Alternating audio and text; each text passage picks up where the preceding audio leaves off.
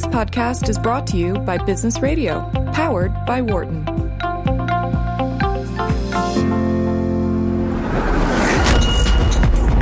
a card-carrying Bayesian at this point. Ben Alamar, Director of Sports Analytics at ESPN. Just the next to Big Poppy, be like, he's just one of us, man. That's kind of a big deal and shows you a lot about the randomness of sports. Rick Peterson, longtime pitching coach for the major leagues. This is Wharton Moneyball's post-game podcast.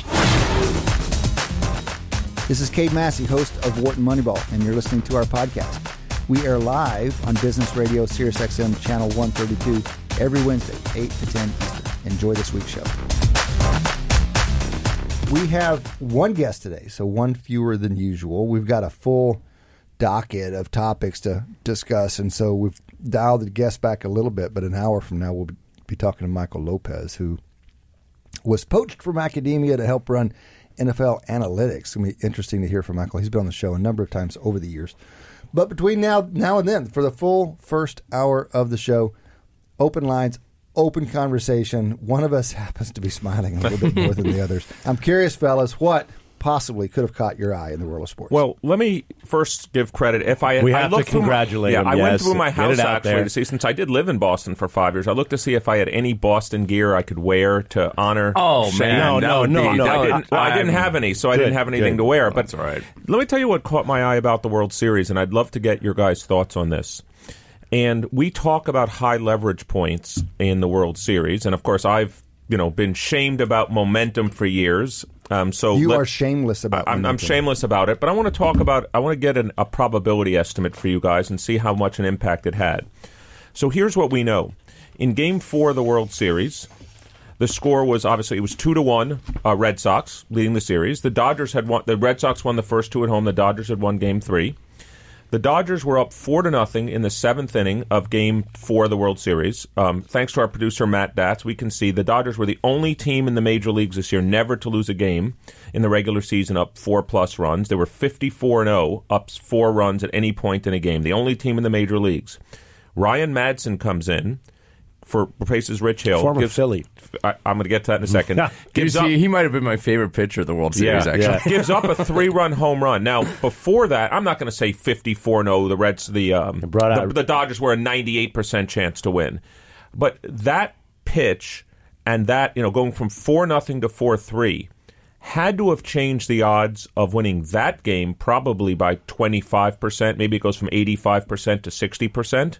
To winning that game, somewhere in that neighborhood. And then if the Dodgers do win that game and it's 2-2, we don't have to go down the momentum story, but they will have tied the series 2-2. It would have been very different. So that play, what caught my eye, Kate asked what caught my eye, that play could have easily had a 10 to 15% probability difference on winning the World Series. And, I hate to say it as someone that wasn't rooting for the Red Sox, but they won fair and square.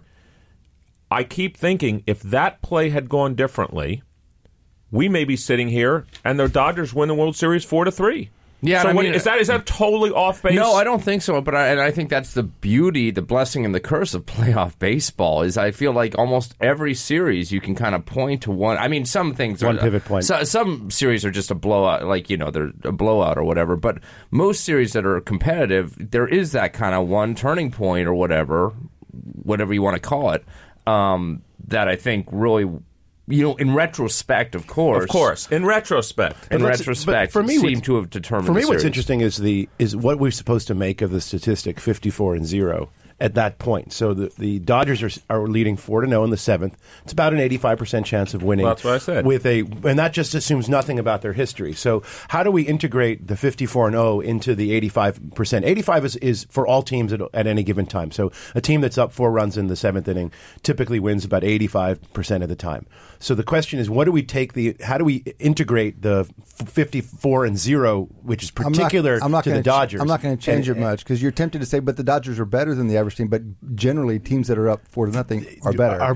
That's right. So you're not going to change it much.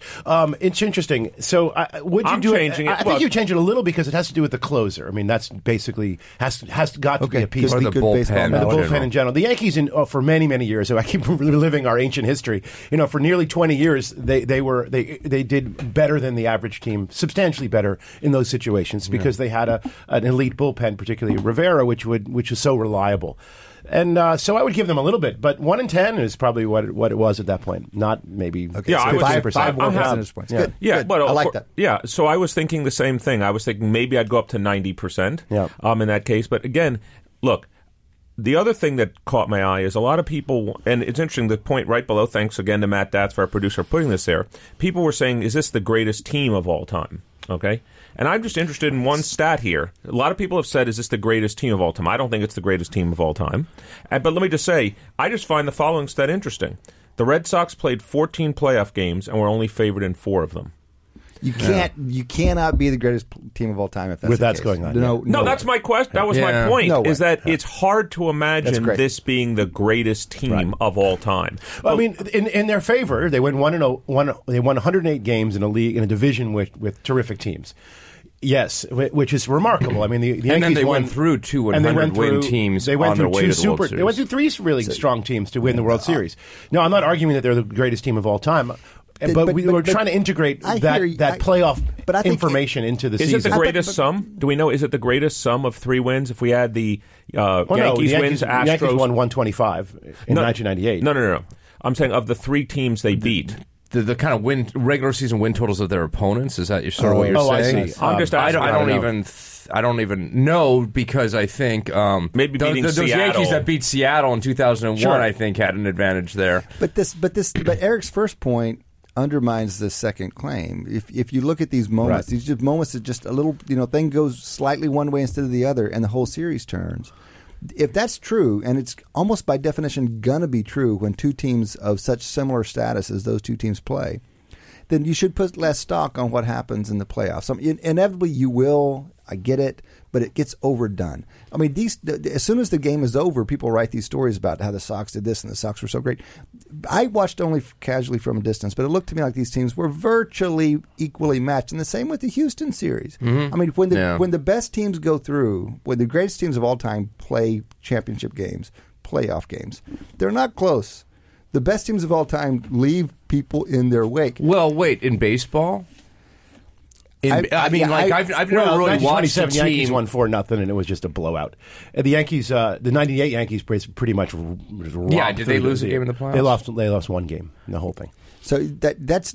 I just think in baseball, even the dominant teams don't just. It's not like basketball, right? Or football. It's a good thing to push back on me because I first come from football, where it's obvious, very, very different. Mm-hmm. So, but you could do something like go back and look at. So whenever people say the greatest regular season record, I'm so dismissive of the wins and loss record. At least give me Pythagorean, but really I'd rather have some kind of power ranking which considers not only Pythagorean but also your opponents, the relative opponents. Because you said, look, AL East is like really brutal division. So it doesn't have the Pythagorean component, but what do you think of ELO then? Yeah, a good ELO. ELO's too slow to react. An elaborated ELO or something. Right. But ELO gives us this ability, like 538's done a great job over the years of showing us, this ability to compare across eras. If you like the formula, then it has this wonderful quality. The one thing I will say about the series also, which I'll be interested as people that in Sabermetrics analyze this kind of after the fact, is it almost seemed like these were two, while I agree with you, Cade, that these were two fairly equally balanced teams, it almost seemed like they were playing different baseball. Like, watching the games, the Red Sox, in a positive sense, would take pitch after pitch after pitch. I mean, just guys were, starting pitchers, you wake up, it's the 4th inning, guys have thrown 80, 85 pitches. Right. It seemed like the Dodgers were playing, I'll call it modern baseball, swing for home runs. Matter of fact, I think it was game 2 or 3 of the series, the Dodgers won, the Red Sox won the game 5-1. I don't think had any home runs in the game. They had scored 5 runs in the first couple innings on all singles, walks, guys reaching base like that. I almost felt like this was stylistically two very different teams and their approach. And I know it's an after-the-fact analogy. It is a result. Yeah, you're looking at the result. But I think one of the things that's interesting about the Red Sox is at least it looks that way in the playoffs. It didn't seem so much during the general season, the regular season, when they were hitting home runs. It seemed like they were playing the old-fashioned, take a lot of pitches, get walks, lots of singles. That's my point. And that seemed to be the case. And I kept looking at this and going, that's old-style baseball. Yeah. Let your sluggers hit the home runs, the 2 or 3 of them, and let everybody else get on base. Sox, and that's the game that they were playing. Also, their speed was just remarkable. I mean, the five games they played against the Yankees, it was just brutal because they just anytime it seemed like anytime there was someone on first base. So you agree that my casual observation that they seem to be playing old time baseball and the Dodgers seem to be playing modern sabermetric ball. It just to the eye, it appeared that way. It did appear to that. But on the other hand, they also there was another factor which was written about this week. If you think about it, the Red Sox built their team with three superstar free agent signings. Yeah. Think about this. Sale, Price, and Martinez. Yeah. Big ticket free agents.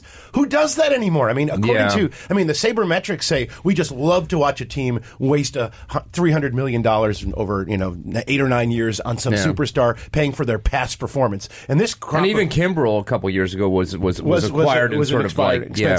So it's almost as if they're doing everything exactly the opposite. And maybe it's an opportunity that maybe if you find the right free agents and you pay them. This last offseason, I think they kind of won in the sense of like JD Martinez was like, I mean, he wasn't signed until like spring training, and they got him for 5 years, $110 million, which is a great deal for that guy. I want to talk about Martinez because this is a guy that the sabermetricians love to hate because he's a DH, and he just gets crushed by the WAR metric, which seems to drive most of the sabermetricians. Everything they do is centered around it. He's like half. I mean, at one point in the middle of the season, I took Martinez's WAR and added it to Freddie Freeman for the Braves WAR, and I added them together, and they were substantially less than Mike Trout. And I said, is this really sensible that you want to build a team? You're going to take Mike Trout over these two guys? I mean, maybe one, obviously, he's a good defensive or center fielder, maybe even a little bit better at the plate, but both of them? I mean, it seems almost as if the Red Sox have decided there's something that the analysts are maybe missing, that there is value in free agents. What about the following theory, which is J.D. Martinez, you put him on, I don't know, the Kansas City Royals, and not just might his performance degrade, let's forget protection, the lineup, but his value is much less. You put him on a Red Sox team that already has 22 good players. Right. Then all of a sudden... he's much better. He's much better. He's not only much better, but he's much more valuable because, back to Cade's earlier point, winning and losing these series can happen at the margin. And so, if you can get someone that adds a couple of wins above replacement or in a big game can make a good play, then... his value, you can't just look at it as the marginal effect. Yeah. It's his effect above and beyond what you've already got on the team. Let's just note that the Astros obviously made some late-season moves as well last year and some big free agent signings. So same thing, super Moneyball orientation, but then added a couple pieces, kind of counter to the pure economic model. And, again, they won. Just anecdote, but it feels like those pieces might have been important. What Eric did was actually he identified the fact that the marginal value of a player depends on the team that they're playing for. Yeah, and most of all these WAR calculations, which are incredibly opaque, except for Shane's, which is called open WAR, but all the ones that are used in public and in the public conversation, they essentially assume some kind of neutral background that all the players are valued against. And so someone like if you're basically going to start a team from scratch and you want your first pick and the rest is going to be the average group, it's got to be Mike Trout because he's got such versatility. But if you're already trying to compete for for the pennant and you want to win the World Series, the value of someone like J.D. Martinez, you got a great bunch of fielders. You don't need him to play the field. You need a superstar bat, and he's bringing that extra value. So essentially what you're saying is that the value, the WAR needs to be as a function of the team that you're on, and this always has happened, a top team has often different sets of values, and someone like Martinez, I think, is super valuable to the Red Sox, but wouldn't have been the right choice for, say, the Kansas City Royals to rebuild. One of the high level points that really jump out to me from this is that we always consider baseball the pinnacle of like independent. Everything's ID, everybody's on their own, and you can just add them up. And we know we can't do that in football. We can't really even do that in basketball. But we always say we can do it in baseball. And you guys are saying, actually, no, it doesn't go through in baseball either. And a further kind of fold to this story, and this is very much in the theme of retrospective analyses, but one of the most valuable people on the Red Sox, I think, and through this whole run is Alex Cora, their manager. He just seemed to, and this is, again, is a retrospective analysis, but He seemed to just know how, the right time to use his various players. And I mean, maybe just, I've watched enough Red Sox teams where major mistakes have been made. What is an example across the season? What's a type of move that he was better. For example, his management of Chris Sale. Like, Chris Sale was a pitcher that was pitching wonderfully for the Red Sox throughout their season, but clearly was wearing down near the end of the season. And they only got 40 innings out of Chris Sale, I think, from August on. And, you know, Cora was, and again, it's a retrospective analysis, he was able to manage those innings in a very, very, you know, effective way. So that example reminds me of, connects to this other thing we've been talking about, which is great, have your philosophy. And in fact, adhere to your philosophy, because consistency and being systematic helps. But you got to be able to deviate from your philosophy. You can't be quite that religious about it. You've got to adapt to circumstances. You've got to find the exceptions. Nobody's got a philosophy that's going to be right all of the time. Mm-hmm. Now, as soon as you allow that kind of deviation from the model, a lot of people are going to deviate and make mistakes.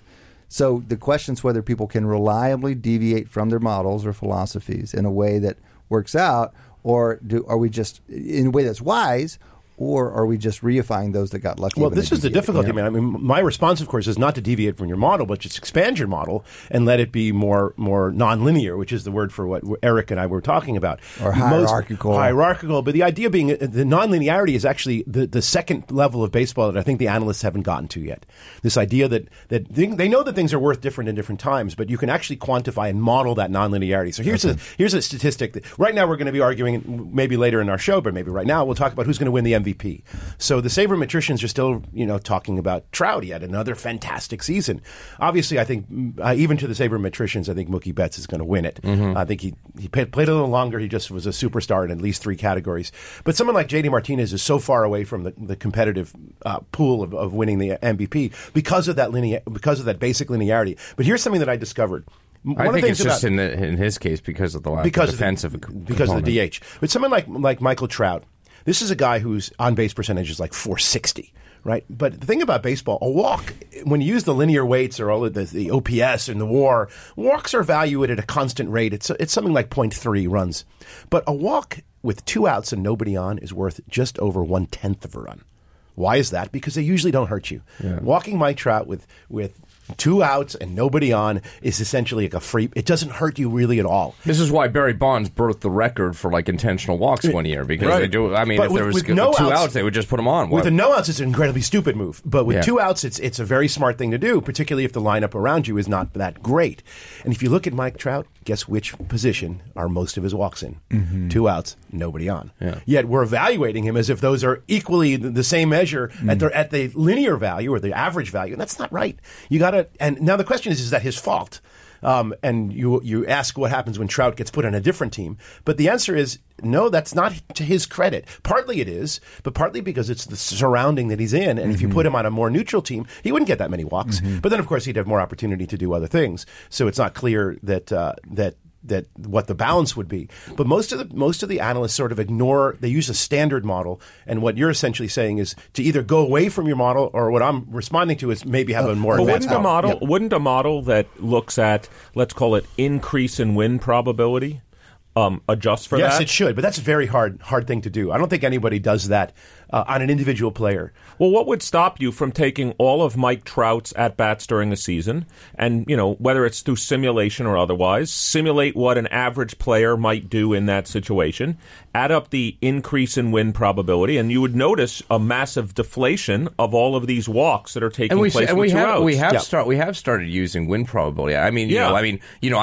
read, Steve Pierce had the highest win probability added of everybody on the Red Sox, and that was part of the justification for why he was the World Series MVP. Yeah.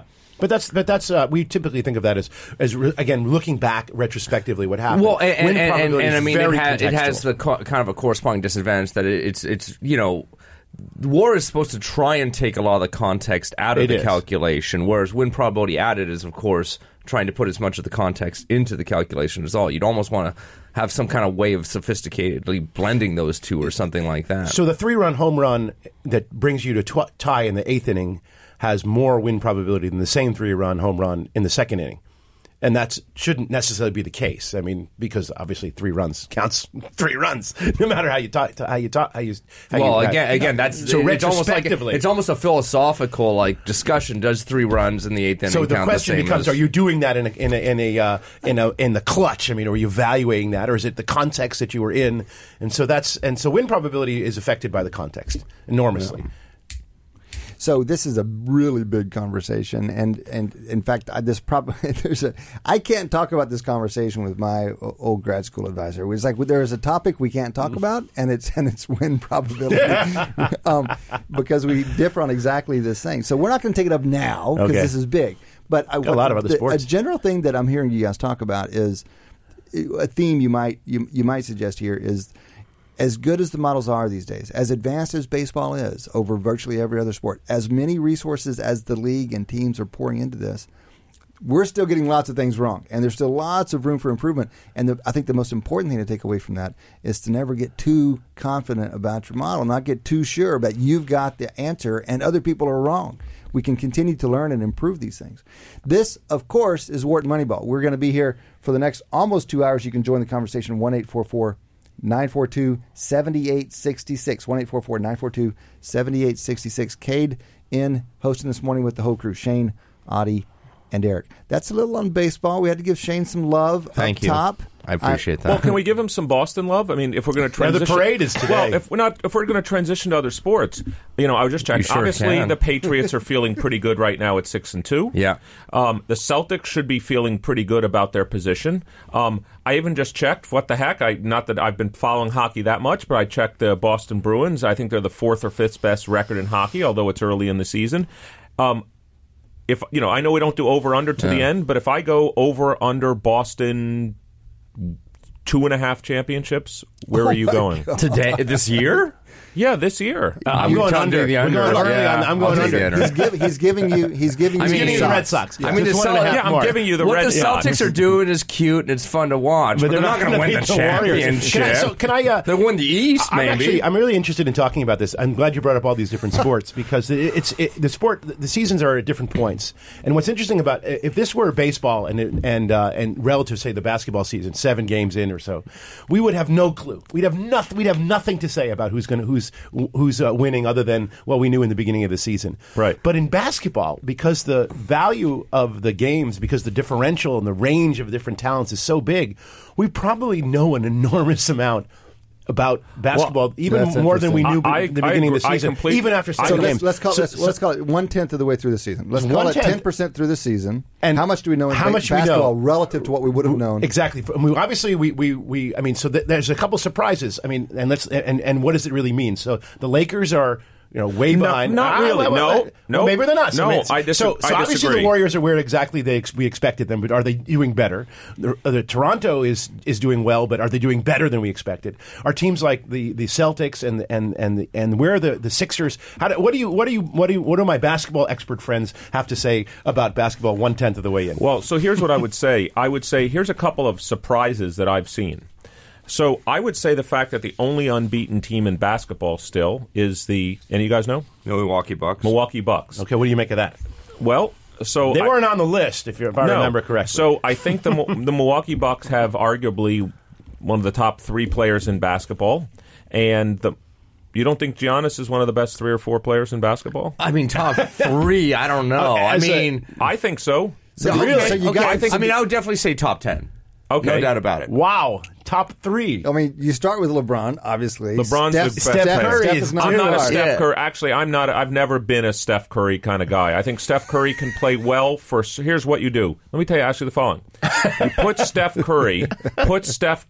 Yeah, I know where you're going. On a bad team. Yeah. And let's see if Steph Curry can be the dominant player on that team. Non-linearity. All right. You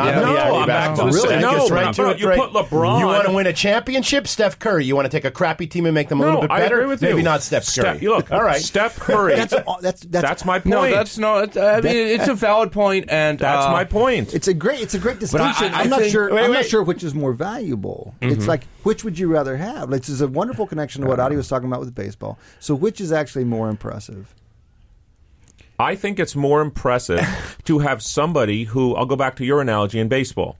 If I was building a team to start with, would I start that team if I could? You know, if we did round picks, obviously I'm going to start with LeBron. I wouldn't. No, start. I'm asking you. Here's you're going to get one pick, and the rest of the team is random draws from the rest of the league. I would pick Giannis Antetokounmpo, the Greek freak, over Steph Curry. Okay, that makes sense. I don't disagree with that if the rest of the team is average. Now I'm going to take another... Correct. Now here's another question. Now you're going to get one pick and the rest of the team from the top 10%. Now who do you want? I want Steph Curry. Nah, thank you. But that doesn't make him the better player. But here's why. No, but it means he's more critical to winning championships. I agree to that. But that doesn't mean he's the most more valuable. No, player. But no.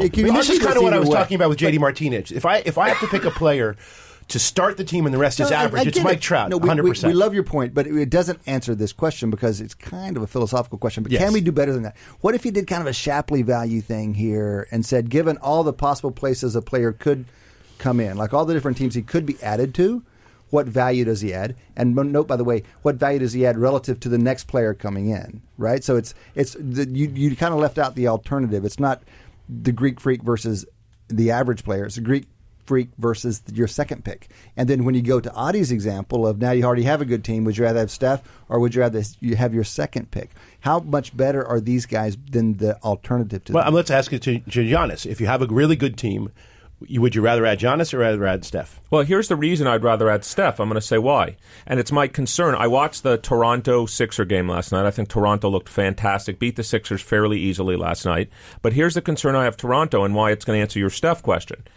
In the close game, so it's Game 7 of the Eastern Conference Finals maybe, who is Toronto going to go to at the end of the game to win the game? So you could say, well, Kawhi Leonard. I don't know. Is that the offensive guy you're going to trust to win you the game at the end? And I would say the same thing about Antetokounmpo. I'm not convinced that at the end of a game, you can go to him and say, Giannis, score this bucket, win us this game. I'm confident you can go to Steph Curry at any point of the game and say, score and win us this game. But he has Kevin Durant next to him, which is the reason why... you can be confident in that because he's not. Matter of fact, I would call Steph Curry now option 1B on that team. Well, yeah, I think they'd rather have the ball in Kevin Durant's hand at the end of the game than they would Steph Curry. I don't even think he's the best player on his team. Well, exactly. When we started listing the best players in the NBA, and we started out with LeBron, and you guys then started yelling, the next player out of my mouth was going to be Durant, not Steph Curry. Agreed. So I mean, so I have Curry, Durant, and LeBron.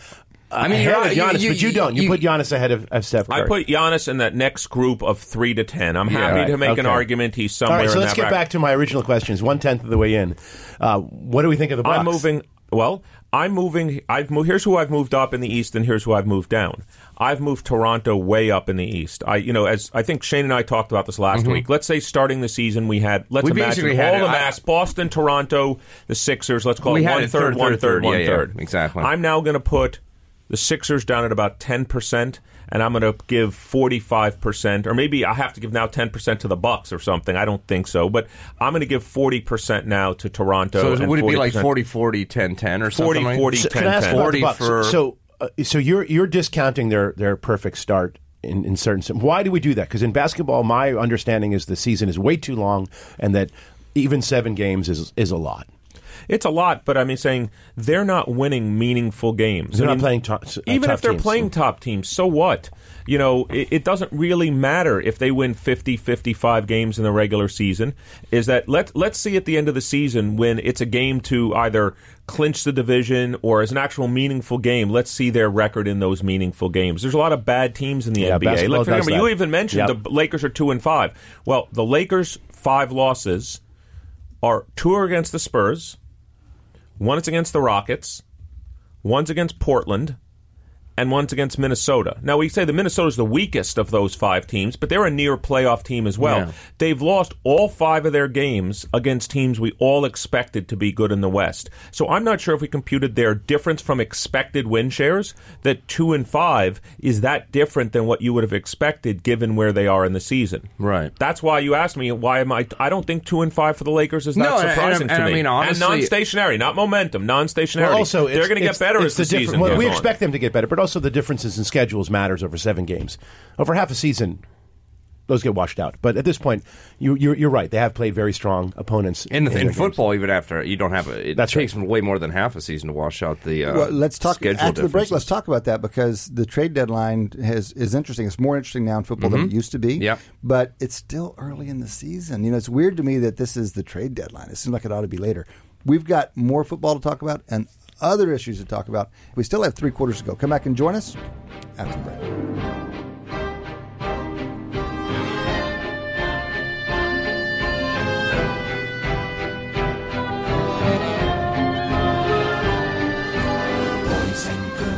Welcome back.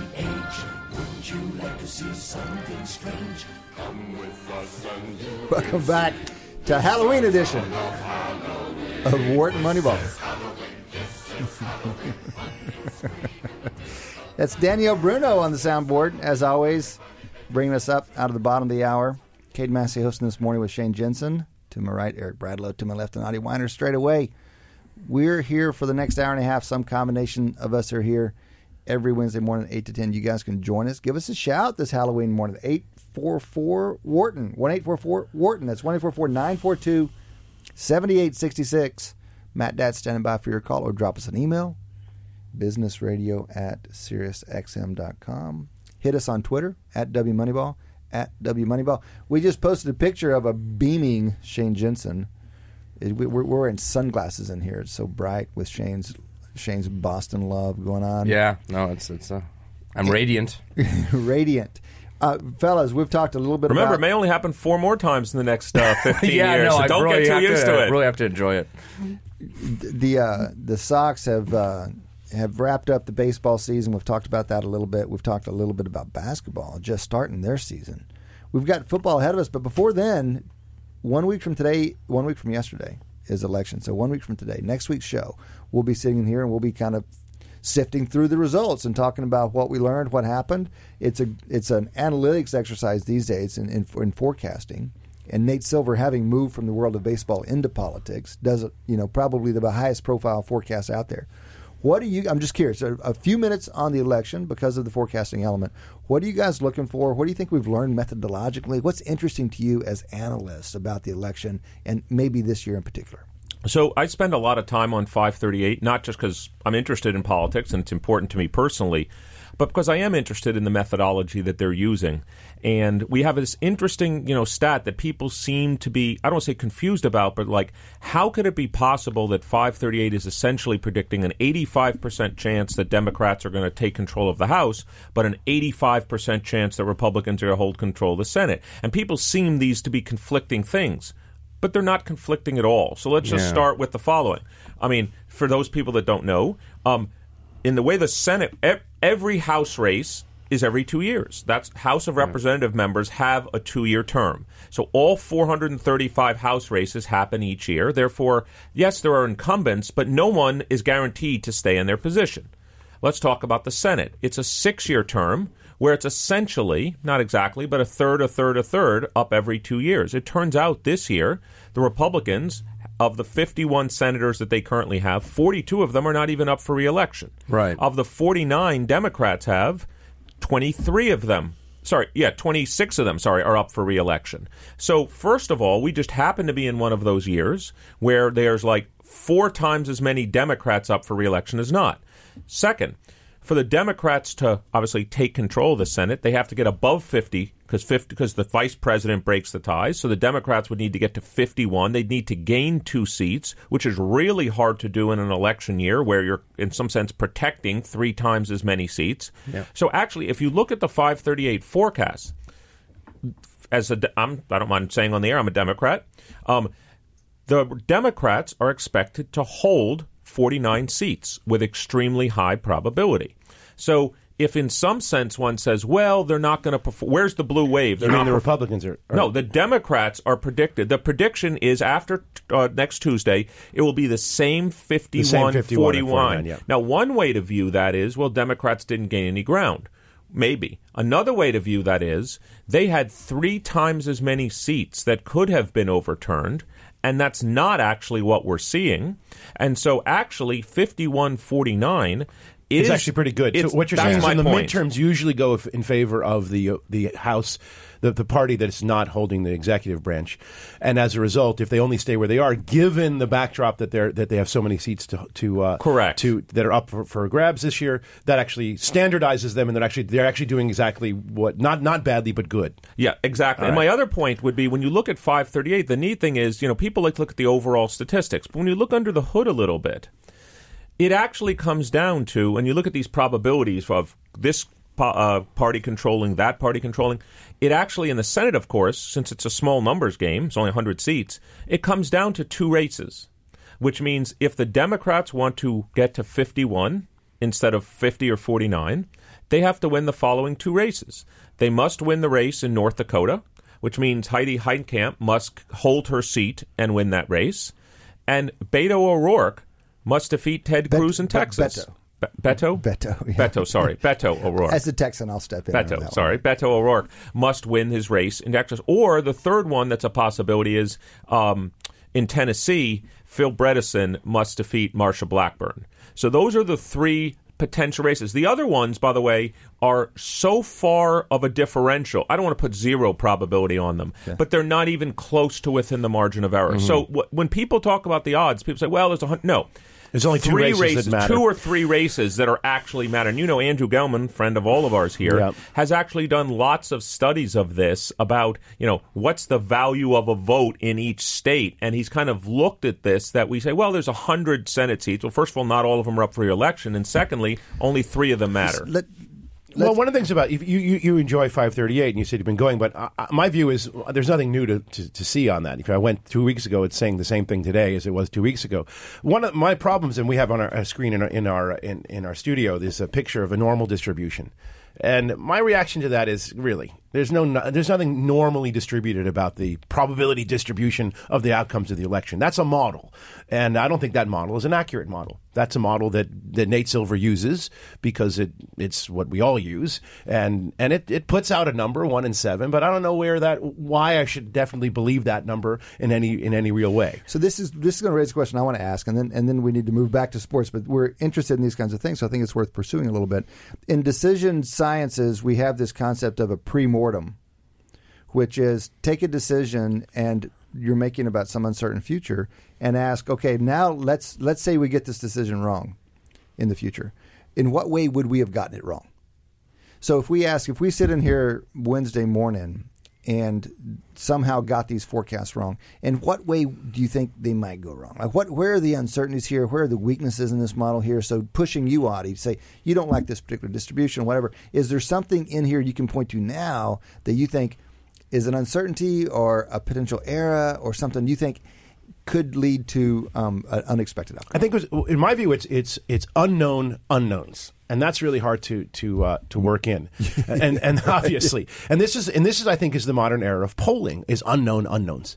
Now, I don't disagree with Eric's analysis in the Senate. It's really two races, but what do we know about these two races? Quite honestly, and the fact is we don't know that much, and they're sufficiently close that I mean. So why doesn't that just widen your confidence interval? Why does it just increase variance in the model? It does. I mean, well, it's not. I'm not sure whether it's increase of variance. I mean, where do I put this unknown? I mean, I don't know it. We're going to know it when the election happens, right? And I think part of this, I don't know how much their methodology actually builds this in, but one of the things is that with unknown unknowns is there could be something going on, sort of like some kind of sea change or something like that, that is not captured by the polls. And all these races that we're kind of viewing as somewhat independent events. That's a huge thing. They're not.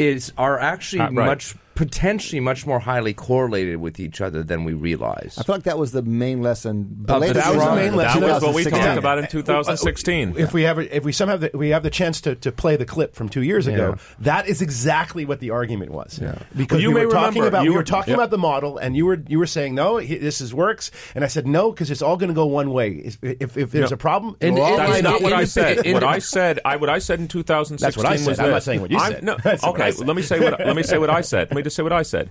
What I said was when the election night happened, and because of the timing of when the polls closed and what happened, when Florida went in Trump's way, I said, all right, so clearly there's either it's the turnout from each party is not what they expected, I would not expect then Florida to be independent of what happens in Michigan, in Pennsylvania, and in Ohio. So what I did is, in my sense, if you like, I basinally updated. Once I saw the Florida result, I'm like, probably the same unobservable that people didn't bring into the mall in Florida is going to happen in other states. Absolutely. And so we agree on that. But that was true before the election, and that's the point that I'm making now. The fact that they're all going to go one way is true before the election, which means that the normal distribution, which depends on this independence, and that's what I'm talking about. It depends on this. You would just make it fatter tail. I would make it. I'm not sure. Tail. I wouldn't even use a normal distribution. That's really what I'm talking about. I would make it more like a uniform distribution, which is, of course, is a normal that's been squashed. Well, that Cauchy's or something like that, right? But the thing is that, and there's a few things that are very different. No one would disagree that the electorate is extremely polarized. And what's the outcome on turnout? What's the outcome on how does that impact polling? Just so you know, but that's what what I mean by unknown unknowns. The second part, I don't think 538 has as good of a handle on. The first one, of course, they have mathematical models to predict turnout. And so they build those turnout models based on amount of funds raised, amount of people that have been registered to vote, the amount of advertising that goes on in each of the local districts. So I'm going to say, I agree with you. The second part is, I don't know if we know exactly, let's call it the bias in the polls. They do build prediction models for turnouts. And to me, if I told you right now, let me ask you, how much of your uncertainty would get reduced if I told you the turnout in each state right now? I told you that number. I gave it to you. We're sitting here. I told you factually what turnout was going to happen in each state. How much of your uncertainty would get reduced? A large part of it. I would say, for me, about half. I would say half is the uncertainty model. Which is a big chunk. Which is a big chunk. Let me ask a more detailed question there. Why can't they do that? We know. Why can't we look at absentee balloting? And how it's coming in? Do we know what counties or what precincts? We do. Shouldn't that tell us where the sentiment is?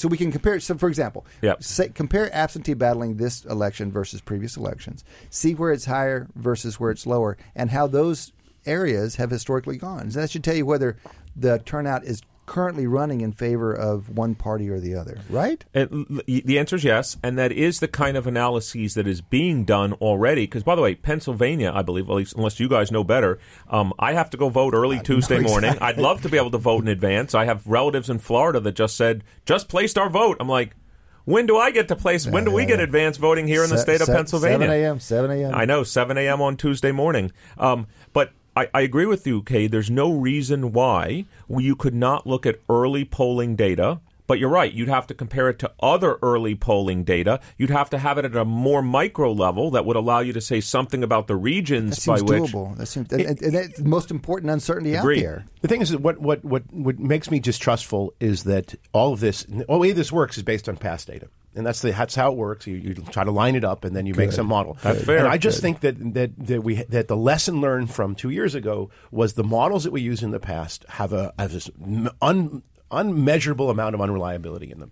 And maybe we'll figure them out in a couple years. Okay, good. But they just aren't necessarily right. So I see the number 1 and 7. Really, that's a confidence level. That's how confident Nate Silver is in his forecast. 6 out of 7, he thinks, is the chance the Democrats will... in this case, lose the Senate. Well, but it's symmetrical for the House. Symmetrical. So they give the Democrats a 6 out of 7 chance to win the House. That's correct. That's right. And that's essentially his confidence. And what he's going around and asking people to think about is, well, it's like rolling a die. It's just a little bit less likely than the probability of rolling a 6. Well, that's because his model is not. He was expressing confidence, lack of confidence in his model. If the model were better, he'd probably be much more certain at this point. We have a lot of data. Okay, so Adi, final word on this, and I'm curious where all of you go. Given that, and given what we saw in 2016, how do you massage these 538 data in your head as you go into Election Day next week? So this is what we do. We kind of want to know what we think going in. So if you take these data, but those concerns, what does it integrate to? Well, I would just push the both forecasts to 50% slightly. 50? Not to 50 exactly, but not all the way. I'd push them towards 50%. I would shrink towards 50%. Oh my gosh. So I would say the Democrats are not instead of being... You're not going to go all the way. No, I didn't. I said shrink towards 50%. Okay, then fine. Then that's a great idea. But how far are you going to shrink? At least 1/7. Where do you come up with that? I don't. It's just arbitrary. It's just an arbitrary. Okay, so at least. So I'm kind of. I'm basically two-thirds. I'm essentially two-thirds in both houses, in both branches. Okay. Instead of one. Okay, so he's shrinking based on uncertainty, which is, I think, the prudent, wise, analytic approach. Now, by the way, Nate Silver did exactly the same thing with the presidential election 2 years ago. His models were saying 95% Hillary. And he just said, "Screw it! I just don't know how to forecast it." And basically, he said that because he got absolutely burned going into the primaries. He said, "My model said this shouldn't have happened. Yeah. Trump shouldn't be standing here right now. Yeah. I don't know how it happened. Therefore, I'm just throwing it down." Okay, that's Eric and Shane. What do you think? So Eric, Adi moves to 2/3. He takes 1/7 away from the tail and puts it on the other side. On both sides, by the way. Yeah, on both houses. My cynicism about this whole process puts it to 50-50. Wow, great. 50-50. I'm an admirer. Why would cynicism about the process lead you there? Oh no, I mean, I guess I have I have pretty strong opinions about what the right thing to do is in this particular election. I don't have confidence in people doing. That's the right thing. That's not an analytics answer. It's not an analytics answer. I'm not being analytical with this stuff. I'm not. And also, I do think that. Some of the unmeasurables, like voter suppression, all these types of things, I think are actually quite influential. What I'm looking for, the races I'm most interested in, are not the ones we've talked about at all. I think the most important races, at least for future presidential races, is the governorships. Absolutely. So I know that in some high-profile cases, we may be looking at people who could be running for president in the future, like in Florida. No, it's about who controls the state legislature and who makes the rules. Redistricting for who makes the rules for our next presidential election? Well, in Pennsylvania, and specifically, who gets to say who gets to vote in our next presidential election? It's not even just who gets to vote. The redistricting of states is run by the state government. State Senate.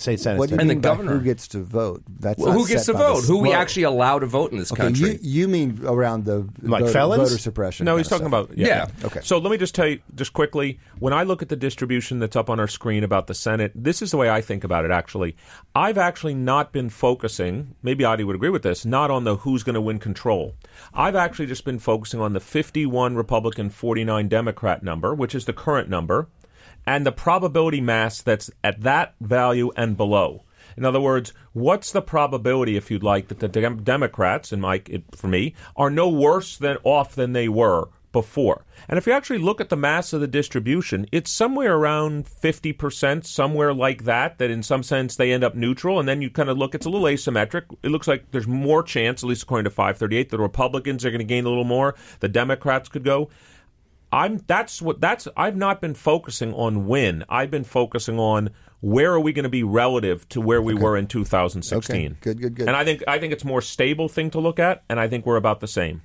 All right, so fantastic discussion, guys. I'm carrying away a 2/3. I like Adi's suggestion there. And in general, the matches, we do this all the time with like baseball won-loss records, right? It'll be May or June, and we start talking about to what extent do we extrapolate what we see now through the end of the season. And we're always talking about regressing back to some base rate, and then the question is what's the base rate and how far to regress it. But that's what we're doing here, and that's just good, prudent statistical forecasting is regression to the mean and more whenever you are more uncertain about the model. The other political thing in the sports news these days, of course, is the College Football Playoff Committee. So they announced their rankings for the first time last night. This is where the wins and losses on the field have to be weighed and measured by people and some subjective evaluation made. Happens every year. This is the fourth year of the College Football Playoff Committee. Is it the fourth? Maybe it's the fifth. I think it's the fifth year, actually. Anything interesting about this? What'd you see, Eric? Is there anything? I don't see I guess I haven't noticed anything particularly controversial at this point. Right. So they lead with the top four are Alabama, Clemson, LSU, and Notre Dame, and then it goes from there. But I don't think that was a very controversial four. It's also I hate to say it this way, given the game coming up this week between Alabama and LSU, you can put out LSU any number you want. I mean, you can put them at 7, you can put them at 15. It's free to put them at 3. I mean, although it is informative, they beat Alabama. They're going to be in the top 4. And now, of course, the interesting part is, I think Massey Peabody. If they lose to Alabama, where do you put? How far do you drop them? I guess it's inconsequential in my view because I think Cade would agree with this as well. If they lose to Alabama, they're now a 2-loss team. unfortunately for them, they have no room for error. If they lose the game, they're a two-loss team, and in my view, they're out of the playoffs. They cannot make the playoffs if they're a two-loss team. Because, first of all, they won't even make the SEC championship game. And number two, there would be a two-loss team, and there'd be no argument for them over a very other strong one-loss team. So I think they're out if they lose. We've yet to see a two-loss team make it. One of these days we will, but it requires... But it won't be enough. LSU this year. That's right. Fair enough. I think that's all. That all sounds right. One of the main reason I care is that when we run our simulations, when we forecast what's going to happen in the future in college football, we have to have a playoff committee model at the end of our simulation, and so we worked on it pretty hard last year. We started the season with almost nothing, and then over time we refined it until we ended up with a decent model. And so when this first ranking hits, it's a total out of sample test for our model, and so we want to know, are we thinking about the committee correctly?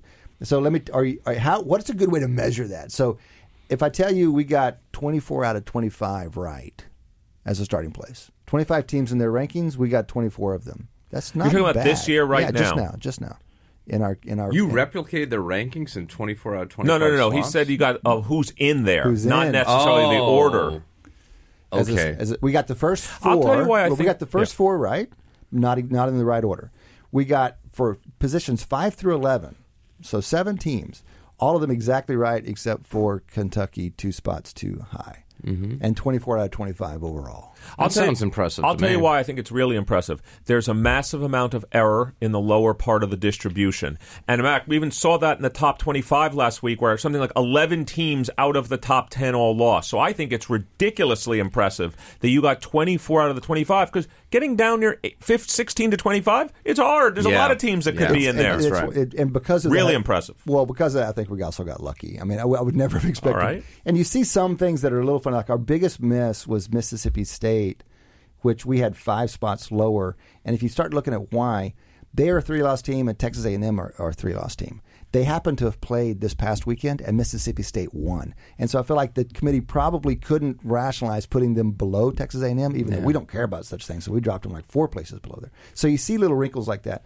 But it leaves us, just a little bit more confident that we're doing something right with our model. And, of course, where does that leave us? What does our model say? And we can maybe talk about it later in the show. But we have Clemson something like 97% to make the playoff now. The highest, right? Yeah, that's the highest. You know the schedule way better than me. Of these sort of top, say, 5 teams, which one who faces the toughest schedule going forward? Well, LSU's got to go through Alabama right now, so that's the most likely team to drop. Notre Dame, we just don't believe they're as good as their record, so they don't have that tough a schedule, but we have them like number 10 in the country or something, so we still only put something like a 36% chance of they're making it through. Now, maybe they still make it in as a one-loss team. It depends on what goes on around them, but those two are the ones that we least believe, and then we believe pretty strongly in Michigan. We still have a lot of chips on Oklahoma. We think Georgia's a great team. They just have a tougher schedule to go through. All right, that's been a little college football and a little bit of elections. We still have an hour to go. Come back and join us after the break. Welcome back to Wharton Moneyball. 2 hours of sports analytics live every Wednesday morning, coming to you from the Wharton School, Huntsman Hall, Sirius XM Business Radio Studios, looking out onto Locust Walk. Cade Massey hosting this morning with my buddies and faculty colleagues Eric Bradlow, Shane Jensen. Audie Weiner just walked out the studio. He was here and making major contributions for the first hour of the show. He's now making major contributions in the classroom. You guys can make contributions too. Give us a shout. 1-844-WHARTON. That's 1-844-942-7866. Or send us an email, businessradio@SiriusXM.com. Businessradio@SiriusXM.com. Or shout at us on Twitter. We are at WMoneyball. At WMoneyball. We'll take your claims, observations, opinions. We'll take your over-under suggestions. We are a good place to follow the world of sports analytics. We have finished the opening hour of the open lines conversation. Now we're rolling into the guest segment today. We have, coming back to the show, Michael Lopez. You guys might recognize him. He's been on the show over the years a number of times. He runs a site called Stats by Lopez. You can find him on Twitter. His Twitter is also at Stats by Lopez. He is a terrific statistical follow, sports analytics follow, and he's made one of these interesting transitions we see some of the guys do lately, and this is a high-profile one. He's moved from being just a boring old college professor to running analytics for the NFL, and we're going to hear all about that. Michael, welcome back to the show.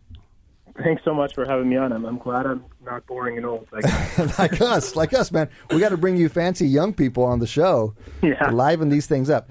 So are you, where is the NFL office? Like Fifth Avenue or some ridiculous thing? Have you moved from upstate New York down to Manhattan? Is that part of the gig? That transition hasn't happened yet. But yeah, the league office is in Midtown on Park Ave. Yeah. All right. So I hope you negotiated for a good office there, Michael. That should be part of the thing, man. You should be down there and all the glitz and the glamour. Listen, we heard about this move, and we've been kind of curious about it, so we're glad to have a chance to talk with you about it. I felt like it was a little bit, as they say in Silicon Valley, in stealth mode for a while. Can you talk about it more freely? Can you tell us how this came to be and what your responsibilities are over there? Sure. Well, I mean, there's an increased interest and need, realistically, to analyze football data.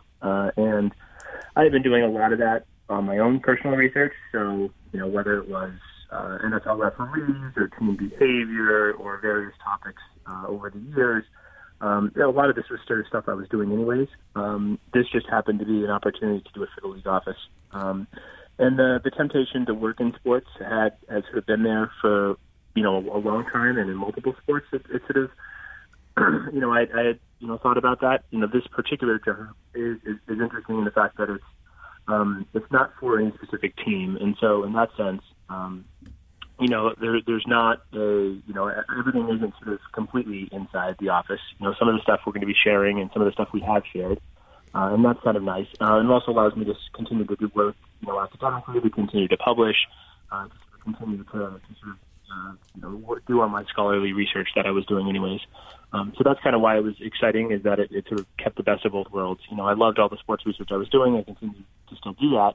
But now a little bit of the stuff I'm doing is sort of under wraps in for the NFL. Got it. We were talking to Michael Lopez. Michael is the Director of Data and Analytics at the NFL. He was at Skidmore College. He is still an adjunct there at Skidmore College, where he's been a statistics professor for years.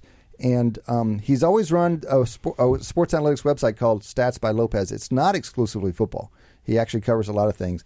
But I've always been impressed at his ability to maintain a tenure-track career and do the stuff that he does up there on the website. So I think the NFL did well to grab you, Michael. How did they find you? How did you find them? How did that match occur?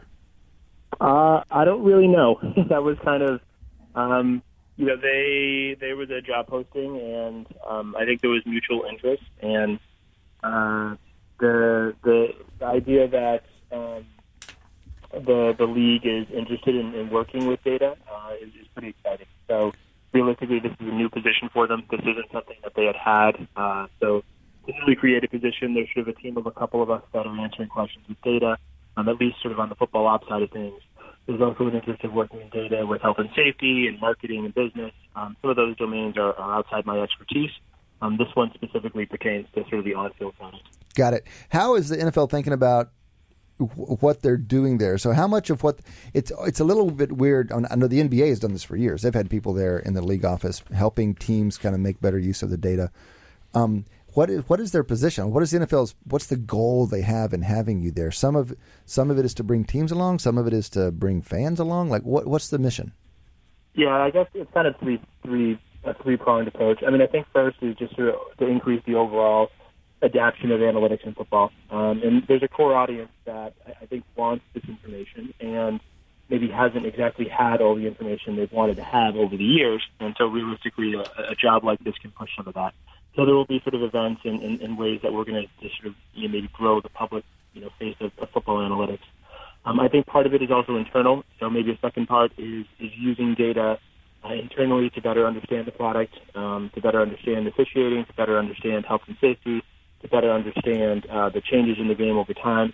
And then sort of the last part is sort of like where is the game going? So realistically, football now is different than it was 15 years ago. Football in 15 years is going to be different than it is now. What can data say about sort of where football is going and how maybe we want to change the rules or sort of adapt to sort of stay in front of things?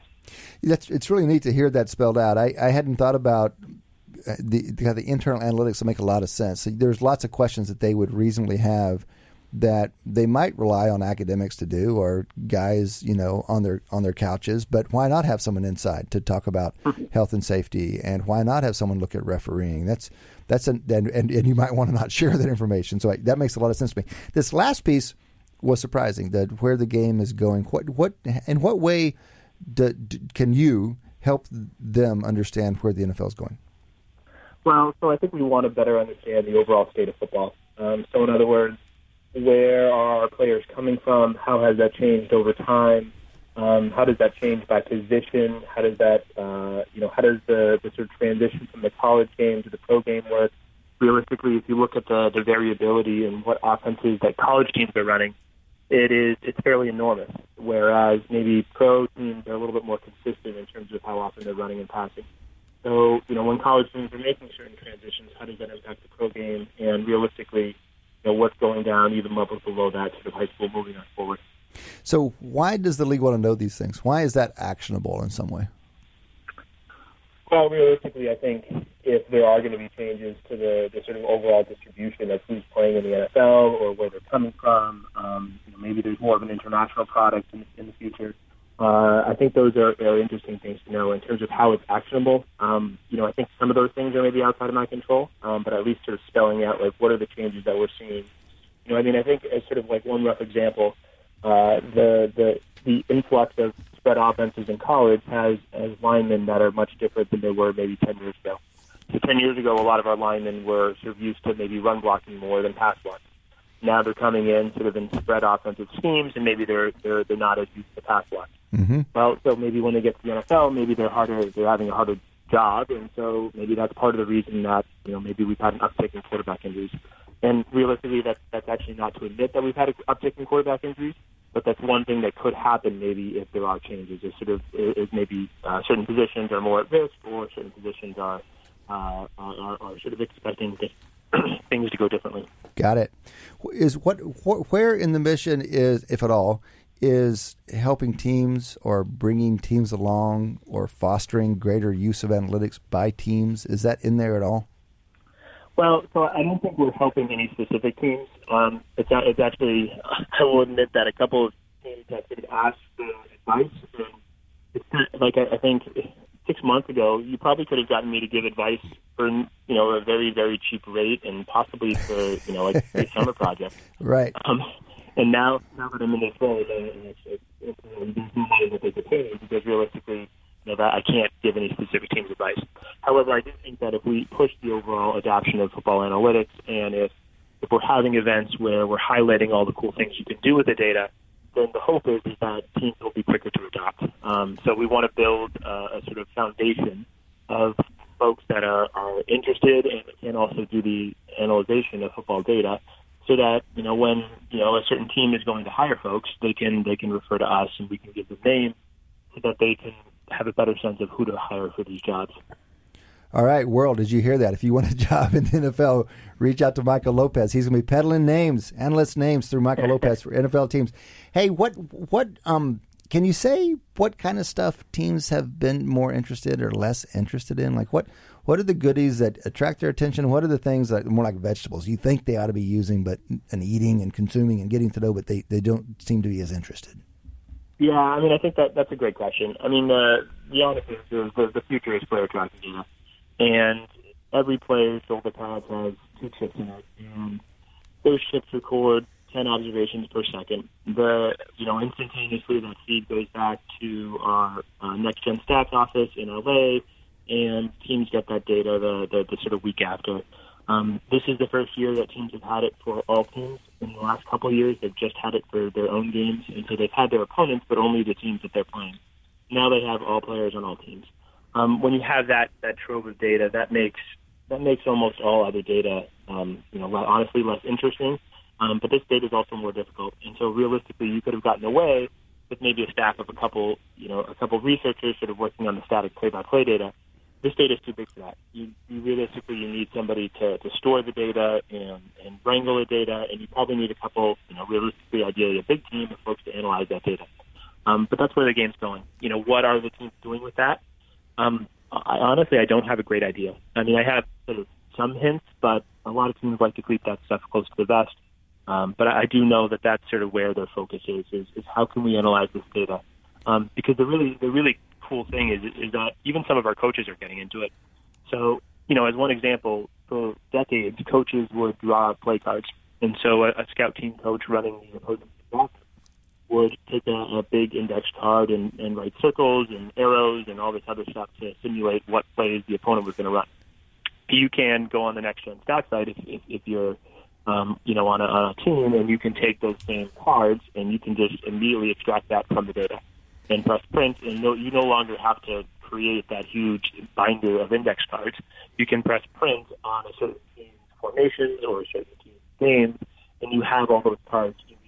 No, and it's remarkable. It's remarkable how tidy it is. I mean, you look at these diagrams and you look at the videos, and they're so tidy. You would think this is how it would be drawn up by a coach if you're going to say this is what you do, but it's not drawn up. These are actually the movements of players captured, in the finest of detail. So, for example, you have, for you guys listening, Michael runs a site called Stats by Lopez, and he has a Twitter account called @StatsByLopez. You can see a recent play. So where Devin McCourty intercepts a pass and takes it down the left sideline for a touchdown. And he's recorded at the highest speed of any ball carrier in the season. So this is just kind of the fun, the fun things you can do. But they're also, that's interesting as well, that Devin McCourty can run 22 miles an hour. That's pretty amazing. Nobody else is doing that. But if you watch that play, it's like, this is like, it looks like a computer game, but these are the actual guys. So it's pretty compelling. And I'm just consuming it completely superficially. Right. Well, and that's how that's sort of what attracted the coaches is that they had to draw these things up by hand, and now you just look at Devin McCourty run down the field, and you haven't had to do anything. That's all at your fingertips. And the questions they're asking is, right now they have so many questions. So you saw McCourty's fastest speed, but the next question is if McCourty has to play the next play, how fast is he going to play the next play? The next question is, how much space was McCourty covering on that play? Right. How much, when the receiver that was thrown to, how much space did he have when the ball was thrown? All these questions can be asked with this data, and those are questions that, for years, at best you have a scout grade on. Now you have fine numbers that you can put to that. So what your position is, teams do with this what they want. We have collected the data. We've sat on it for a couple of years. Now we're sharing the data, but we're not going to make it especially easy. We're not going to take any ownership over this. It's every team for themselves. Is that correct? Well, I mean, I think so. I'm in the league office in New York. The West Coast group is the one that handles the sort of storing and the sharing of this data. They've put an incredible amount of work and resources. They have folks from Amazon Web Services working with them. They tuned a lot of this data into numbers that are already actionable. So they have numbers like expected completion percentage, expected catch percentage, and those are things that take some statistical tools and put probabilities on them. So they're starting from I wouldn't say they have everything they want yet, but the teams are already starting with information that is super helpful. And if you go on the Next Gen Stats site, you can get a lot of those numbers that the teams are also getting and can draw from. Michael, you're referring to these West Coast guys. How big a team does the NFL have out there doing that kind of processing? Because as soon as you get into like expected completions, you're talking about very sophisticated analysis of the motion tracking data. That's the kind of stuff that we've seen in basketball emerge and soccer. These guys have been doing it for years and crunching huge, computers in order to get it. So what kind of resources have you guys mustered out there on the West Coast to do that? I can't speak exactly with what they have out there, but my guess is there's a staff of maybe 8 to 10 folks that have taken the last couple of years of data, and they're looking at, at least with this metric, they're looking at when the pass is thrown, how fast was the quarterback running, how much space did the receiver have, wow. How far was the pass, what was the angle on the pass, and a zone on defense. And so those types of metrics go into, various machine learning algorithms and, give us, there's in-sample and out-of-sample testing and cross-validation, and at the end we get some probability. Okay. I think these are the first steps. This isn't data that's been sitting around for years. Right. These aren't algorithms that have been tested for years in terms of contrasted to alternative ones. But we are starting to sort of see, when quarterbacks are running, it's harder to complete a ball. And part of the reason they're running is because maybe their line didn't do a great job of blocking. And so we can start to get to a little bit of those questions, even already just a couple months in. Well, that's fun. You can see, like, you could imagine Patrick Mahomes breaking the model straight away, right? But more seriously, you could assess something precisely and objectively what he does differently than most quarterbacks, his ability to move and throw the accurate balls. Shane's trying to jump in. This actually kind of leads into the question I had is, do you sort of envision your kind of NFL office-based kind of analysis team doing something like, would you guys be producing like independent sort of like player evaluations that would be publicly available, or is this something where you're just trying to facilitate? I mean, obviously every team is doing this internally and in their own way, and do you guys see yourself as sort of facilitating each team's analysis, or are you guys going to be kind of an independent analysis team producing your own, say, player ratings and stuff like that for the public to consume? Yeah, that's a great question. I think honestly, the player ratings themselves are really tricky because first, it's not really our goal. I think the main thing we want with player ratings is we want our best players healthy. But beyond that, whether Aaron Rodgers is better than Tom Brady, it's not a question that is, I think, the sort of at the top of the league office's mind. But however, we also understand, at least from my perspective, we have quarterback passer rating on our website, and that's been on our website for years, and for a long time, that's how traditional media have interpreted the value of a quarterback. But there are a multitude of problems with quarterback rating. And so, maybe there are things that we want to tweak and update in terms of, allowing to make sure that what we are sharing is sort of the best metrics possible for how, the public is going to consume, our, NFL.com stats. So, Michael, this is Eric Browder. I wanted to ask you, I love asking this question to anybody in a, let's call it a league-wide role of responsibility. When you see the NFL moving forward in the work that you're doing, if you had to look out 5 years and say there's going to be improvement in one of three areas, is it because the NFL will have better data? Is it because you're doing better math that the NFL wasn't doing before? Or is it because what you're doing now, teams are more able to adopt? So I like to describe it, is it a data problem, is it a model problem, or is it a, if you'd like, interpretation or usage problem? Which do you see the NFL having the biggest area of improvement? So I think I think this goes back to the fact that this is, more or less a new position. This isn't, some of these questions were being asked, but they were maybe answered using less horsepower than maybe they are now. And so I think realistically, they've recognized that a lot of the things they want to know, what's our future game going to look like? Who are our best officials? Are quarterbacks more at risk than they were 5 years ago? I think realistically, the motivation and the interest, it's sort of going to come from all over. And I think, I don't really look at a lot of what I do as, I'm not picking the best model all the time. But realistically, it's not the fact that they're asking me to pick a certain machine learning algorithm, or even sometimes multiple regression is sufficient. The questions, I think, are more important than, what exactly model I'm using. I've been there 6 months. It's not like every day I'm running complex prediction tools. Some days I am. A lot of other days it's what are the best questions we can ask? And realistically, it takes an immense amount of domain knowledge. I came on board and I was like, oh yeah, I know football. And I mean, I played football in college, and there's still lots of folks internally that know football immensely more than I do. And so being able to leverage their knowledge of football, their knowledge of how teams and players behave, I think is really important. And so it's more about the questions, I think, than the actual, and realistically, like we've talked about, the data is there now. The data is, that's going to be our data. My guess is that's going to be our data for the next 5 to 10 years. The data's not going to get any better. It's more about asking better questions. Mm-hmm. Terrifically interesting. We're talking to Michael Lopez. Michael is the Director of Data and Analytics at the NFL. He is an adjunct professor now in statistics at Skidmore. He's been in this new position for about 6 months. I want to come back to something you said earlier and just have you emphasize it, because I think it's one of the top-line messages, and we don't hear it from the horse's mouth quite as often as we are this morning. You said kind of emphatically, there's no question that motion tracking is where the field league is going. Like, that's where stats is going.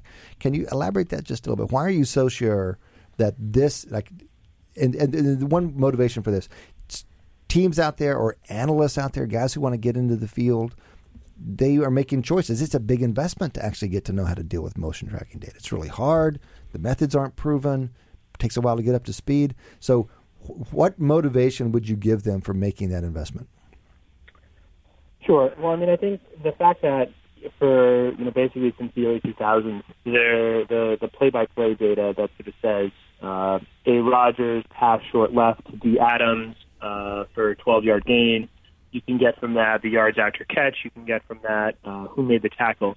But with that data, you don't know the linemen on the play. You don't know who the other receivers were. Unless you had scouts data, you don't know what the route was run.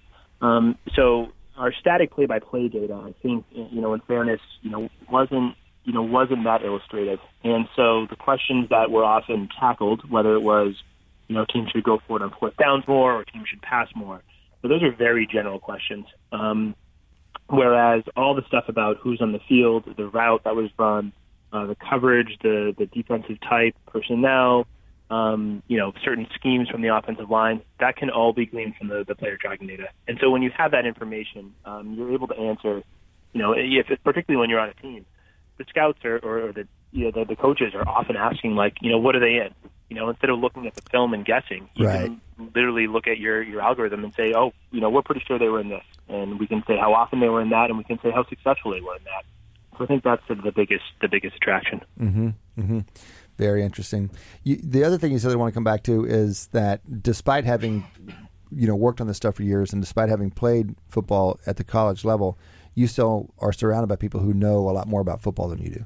We're often proselytizing good methods and analytics and talking about how much the world can learn from us, but we have to remember that we have to learn from the world as well, especially in any given application. You got to really understand the situation and the context and the details, and a good analyst kind of immerses himself or herself in that. Can you give us an example of something that you've learned about football that makes you a better analyst since you've been in the NFL offices the last 6 months?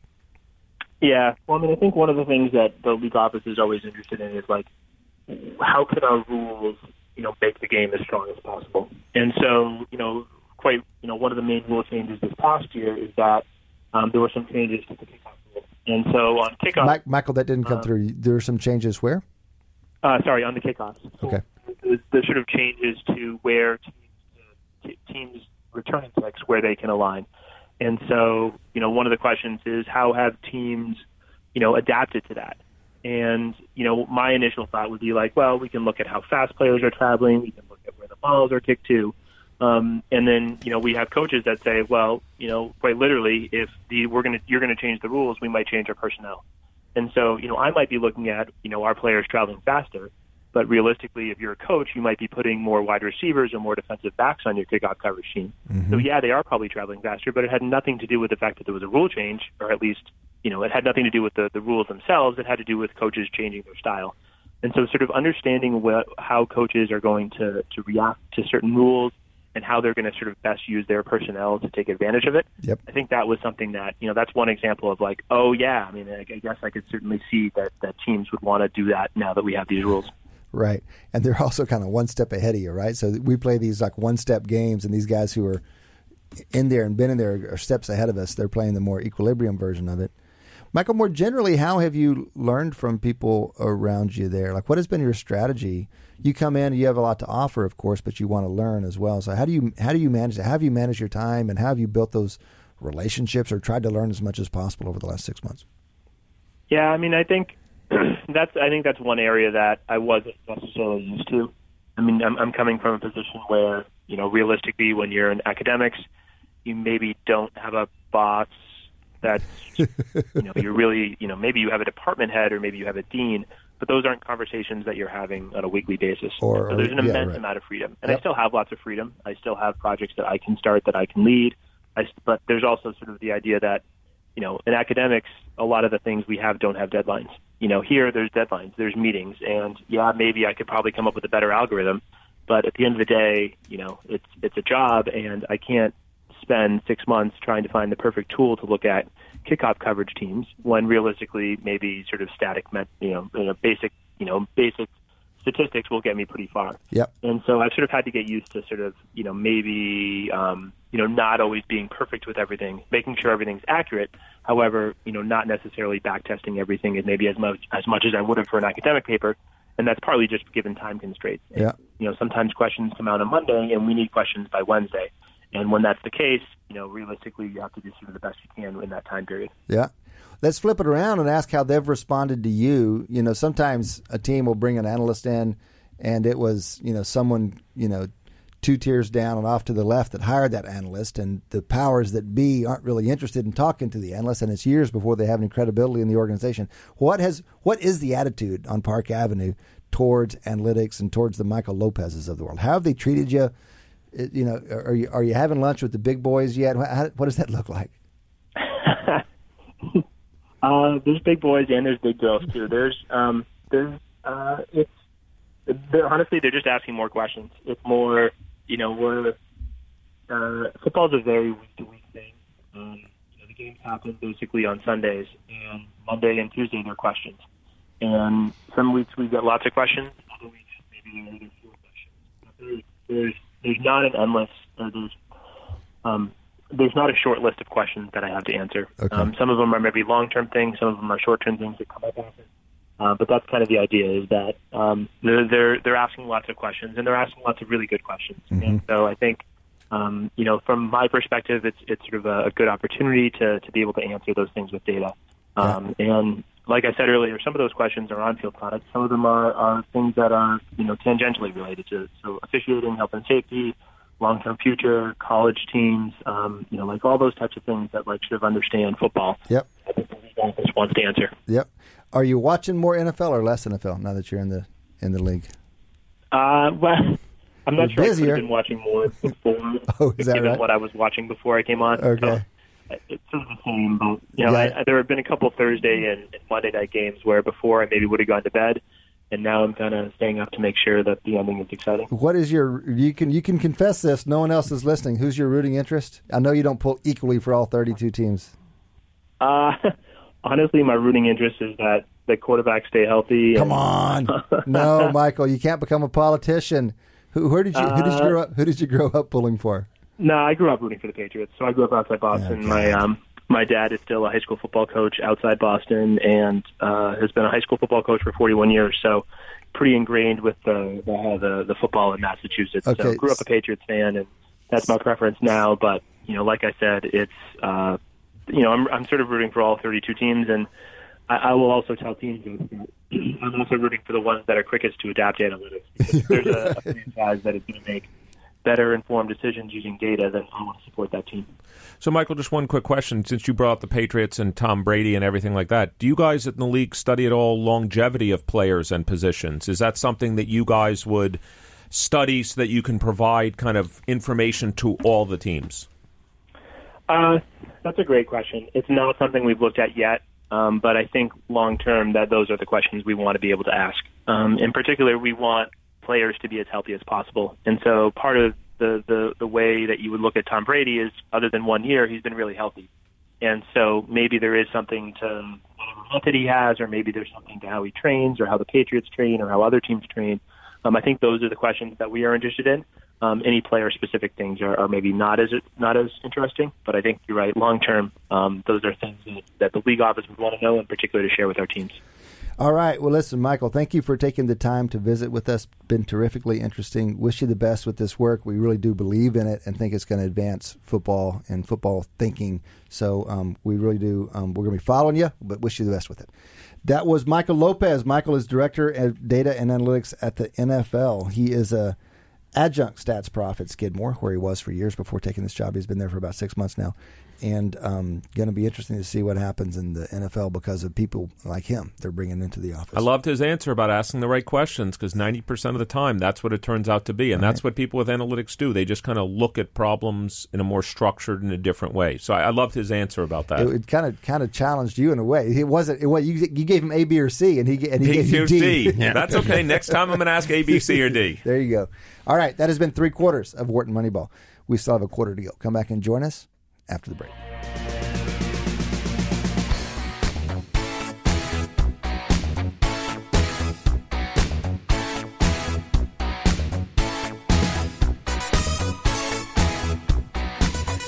Welcome back. Welcome back to Wharton Moneyball. Music's been on point this morning. No, man. I thought the point of this was, who are you going to trust? You're going to trust Wharton Analytics. You're going to trust Wharton Moneyball. That's right. That's right. We are, what kind of busters would we be? Myth busters, conventional wisdom busters, narrative busters. How does that count? Narrative busters, maybe? Anecdotal busters. I don't know. Empiricist busters. Yeah. None of these are quite as punchy. No, we got to wordsmith a little bit here. That's Danielle Bruno, of course, bringing us up out of the bottom of the hour. Danielle is our longtime sound engineer and vital to the show. Many thanks to Danielle. This is Cade Massey hosting Wharton Moneyball this morning with my buddies Shane Jensen and Eric Bradlow. Audie is in the classroom, but some combination of us are here every Wednesday morning. You can join the conversation, 1-844-WHARTON, 1-844-942-7866. Or give us an email, businessradio@SiriusXM.com.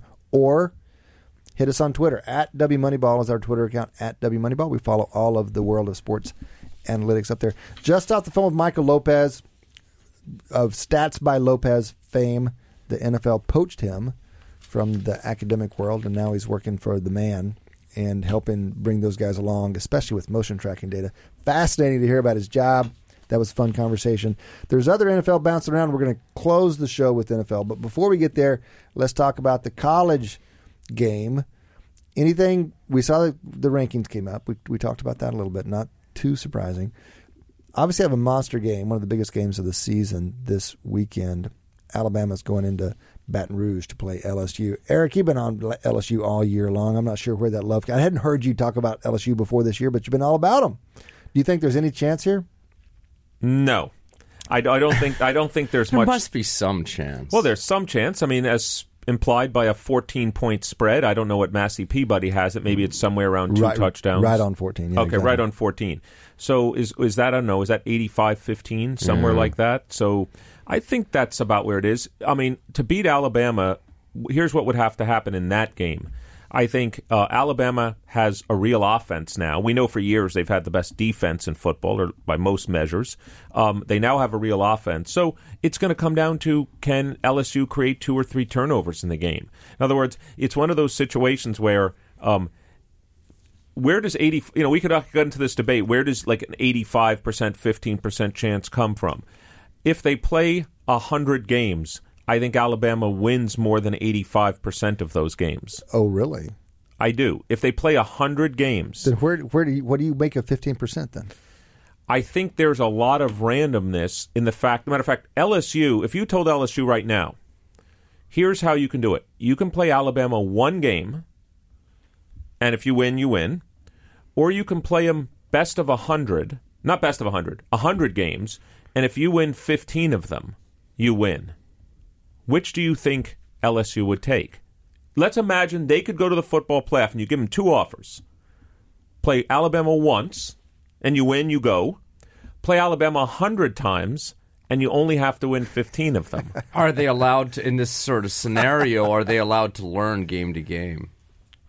Because it's not really a fair it's not okay, really all right, let's all right. So I'm assuming the answer at the moment is no. Yeah, right. The answer is no. Yeah. I think I don't know about you. I don't think there's any debate whatsoever. I think they want to play them once and hope for the inherent randomness that happens within any single game. Okay, so I like that answer, and I share that intuition, but I still haven't reconciled your dismissing 15% as actually representing the probability in the same way that most people would represent it. You're kind of deviating from the usual long run. I mean, this is correct. How we interpret probabilities. Is the scenario just outlined? Tell, what does it mean if it's not that? So and what? Yes. Yeah. So maybe the way I'm thinking about it is maybe it still gives an average of 15%. I'm thinking of there being like a bimodal distribution of the way this game could go. So I'm thinking one way the game goes is both teams play well, both teams play to their expectation. And Alabama wins the game by 14 points. That's one way, because that's what the Massey Peabody or most statistical models would say. If both teams play as we expect them to play, that's what's going to happen. Then there's the other hump of the game, which is the game goes unexpectedly. And maybe already the 14-point spread is taking that into account. Why would you go bimodal? Why would it just be 2 smooth distributions of possible draws from Alabama's performance and a smooth distribution of possible draws of LSU's performance. And the thing is, it's not, you know, they're overlapped. They don't overlap that much. Yeah. So if Alabama has a bad draw and LSU has a good draw, you don't need bimodal to get Well, the only reason to maybe like have it like be a little bit more discretized or less smooth is, you know, particular discrete events like major injury or something like that. Like the Alabama quarterback gets, you know, knocked out in the first quarter or something like that. And all of a sudden that changes the essentially the game, the underlying distribution has a less smooth shift to it. Okay. I mean, also, that would be the only argument for... Or, Shane, I don't know if you would agree if this is as discrete as you might want, but, I mean, it's going to take... Let's imagine a discrete event is a significant turnover in the game. Mm. So if that discrete event happens... A key penalty, a pick six that, you know... Tua throws against, and all of a sudden it's returned 7 points the other way. That's just another source of variance. I mean, what I want to do is I want to say you're going to get these two draws of underlying team performance, and then you're going to get draw around the actual distribution relative to the expected. So you hit on the point that it's not about I disagree with you. I agree. It's another source of variance, but I think it's going to, this is my opinion, it's just an opinion, it's going to take this kind of abrupt, discrete event. For me to construct a counterfactual where LSU wins the game, it's going to take not just draws from each of their distribution. It's going to take some discrete, significant event for them to win. That's just my view. All right. So also in the Southeast Conference, a big game on the eastern side, Georgia goes into Kentucky. No one would have known before the season started that was going to be like a division-deciding game. But that's what it looks like. And where do you guys have – Georgia has to be favored. Yeah, with Georgia, we have like number 3 in the country and only about a touchdown behind Clemson, so way up there. And then Kentucky, you know, we think they're okay. Number 25. And where's the game being played? In Kentucky? In Kentucky. So I'm gonna, can I make a prediction? I'm not looking at the screen here. Yeah. I'm going to say Massey Peabody has at Kentucky, Georgia favored by 6. 5 or 6. No, yes, this is a big. We see a much bigger difference between these teams. We're not yet full-on believers in Kentucky. So on a neutral field, we'd favor them by almost 16 points. And so we're going to favor them by 13 or, you know, probably 13 points or so. So almost 2 touchdowns. Now we've got priors on Kentucky that are keeping them back a little bit, but you have priors for a reason. You know, so you have to decide, do we have the right prior still? But you just have it about a touchdown more than I had. I thought it would be 9 or 10 points. But it actually is interesting that even between 3, it shows you how much, matter of fact, you talked about this, Kate, a few weeks ago, how there's a number of teams that have kind of separated themselves from the field. Alabama separated themselves from everybody. But in some sense, if you ask most people, what's going to be the spread of a game on a neutral field between the number 3 team in the country and roughly number 10? Most people would say, 16 points. What? How's that about 3 and 10, 16 points? Well, to be fair, there are number 25, not number 10. Okay, but that's a big difference. But your point is a good one still, that we really see tiers in the college football landscape right now. So it's not just Alabama. Clemson's right up there with them. So, yes, we have Alabama at the highest number we've had anybody ever since we've been running college football. So their peak college football team, if you're on the ELO of sorts, and you compare across eras, in 10 years of doing this, 11 years of doing this, they're our top-rated team right now. But Clemson's only a point and a half, 2 points behind them. They're that close. I think that's much more competitive than most people think. Then there's another tier, that Georgia, Michigan, Oklahoma tier, very solid and very little separation between them. And then you drop down to another big step down to Ohio State, and then you drop down to just a morass of teams. I mean, from our number 7 team, Penn State, down to, you know, our number 15, drop it all the way down to, I don't know, drop it down to 19, 20, and we talk about the next 10 or 12 teams are barely more than a field. Well, this has to be wrong. The undefeated UCF isn't even on there. How is that possible? Yeah, we're not super friendly to the group of 5. It's not. I don't think we're out to get them. It's just that we're there's a predictive model, and if we had UCF playing Georgia instead of Kentucky playing Georgia, we'd have UCF underdog by about 2 touchdowns. I mean, that's just look. By the way, Vegas agrees with us. I think there's no problem with UCF being the best of the top 6, or I forget what they call those games. You know, as long as they make the top 12, they'll be in one of these Super 6 games or whatever. New Year's Six games, and that's about where they belong. Mm-hmm. And give them their shot against, you know, I don't know who it is, Michigan, Wisconsin, or whoever they're going to play. And maybe like last year, they win the game. Maybe they don't, and that's fine. So some other games to look at around the country. West Virginia is going down to Texas. Shane, yeah, I'll be in Austin, Texas. Shane's for that. Thinking about going to that game. Not to that game. I'll be there for a wedding. I'll be in the midst of the party. It'll be a festive day, and hopefully it'll be festive. Yeah.